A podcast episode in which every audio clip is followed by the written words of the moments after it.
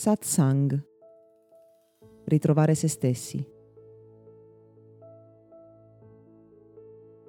Viviamo in un'epoca in cui abbiamo tutti la sensazione di non avere tempo. Ma sai cosa ti dico? È possibile costruirsi un'esistenza dove il valore maggiore scegli di darlo al tempo e questo cambia radicalmente tutto.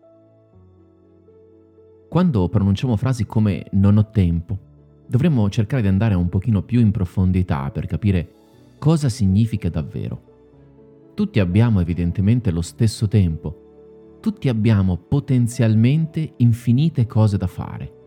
Il punto è come scegliamo di vivere quelle attività quotidiane. Il come scegliamo di vivere fa la maggior differenza di tutte. Il problema infatti è che l'automatismo delle abitudini, del portare avanti attività senza coscienza al presente, ci rende in un certo senso schiavi. Infatti le persone che si lamentano di non avere tempo sono a tutti gli effetti vittime della loro agenda, del loro modo di organizzare passivamente le loro giornate, che le ha portate a ritrovarsi con il tempo ad avere accumulato una serie di impegni o di abitudini che pur sapendo sono in qualche modo tossiche o che in qualche modo ci rubano del tempo prezioso, ma che sono in qualche modo urgenti, che attirano la nostra attenzione e che diventano ciò che controlla la nostra esistenza, continuano ad essere portate avanti giorno dopo giorno la sensazione di non avere tempo, cioè il desiderio di avere più tempo per qualcosa che sia importante piuttosto che urgente, che sia cosciente piuttosto che automatico, non è altro che il sintomo che dobbiamo mettere più attenzione, una qualità di coscienza diversa.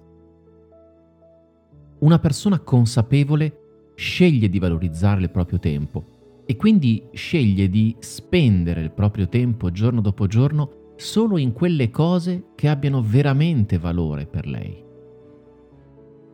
Spesso la sensazione di non avere tempo corrisponde alla necessità di innalzare il proprio stato di coscienza, di essere più presenti alle attività che svolgiamo e quindi di scegliere di giorno in giorno se ogni singolo gesto abbia veramente un senso per noi, se esiste un equilibrio fra quello che facciamo per gli altri e quello che facciamo per noi stessi.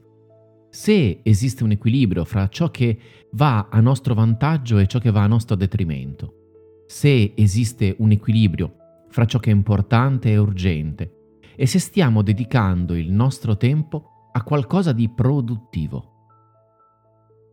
Siamo così ossessionati, per esempio nel lavoro, a fare tante cose da dimenticare che la maggior parte delle cose che facciamo sono appunto abitudini automatiche e non producono realmente un risultato.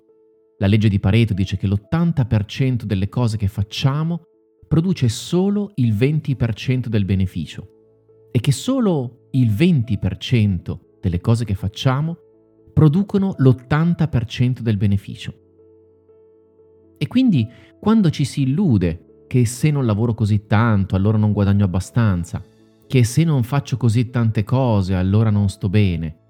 Appunto, ci si sta solo illudendo e non ci si sta rendendo conto di quali sono le cose veramente importanti che fanno la differenza nella nostra capacità di produrre o di vivere serenità nella vita personale.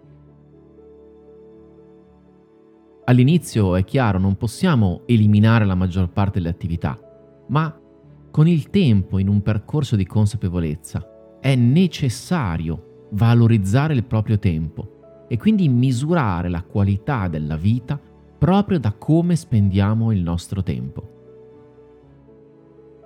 Tutti quanti hanno la stessa quantità di tempo a disposizione, la differenza la fa come scelgono di dedicare il loro tempo a ciò che è veramente importante, a ciò che produce il massimo risultato, ma non necessariamente in senso stretto, in produttività, ma in relazioni di qualità, in benessere, in felicità.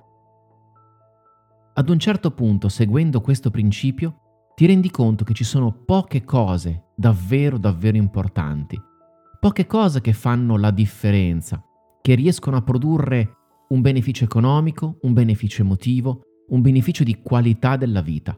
E se ti dedichi soprattutto a quelle cose, quelle cose sono ciò che renderà la vita meritevole di essere vissuta. Questo podcast è offerto da Accademia di Meditazione e Sviluppo Personale Gotham www.accademiadimeditazione.it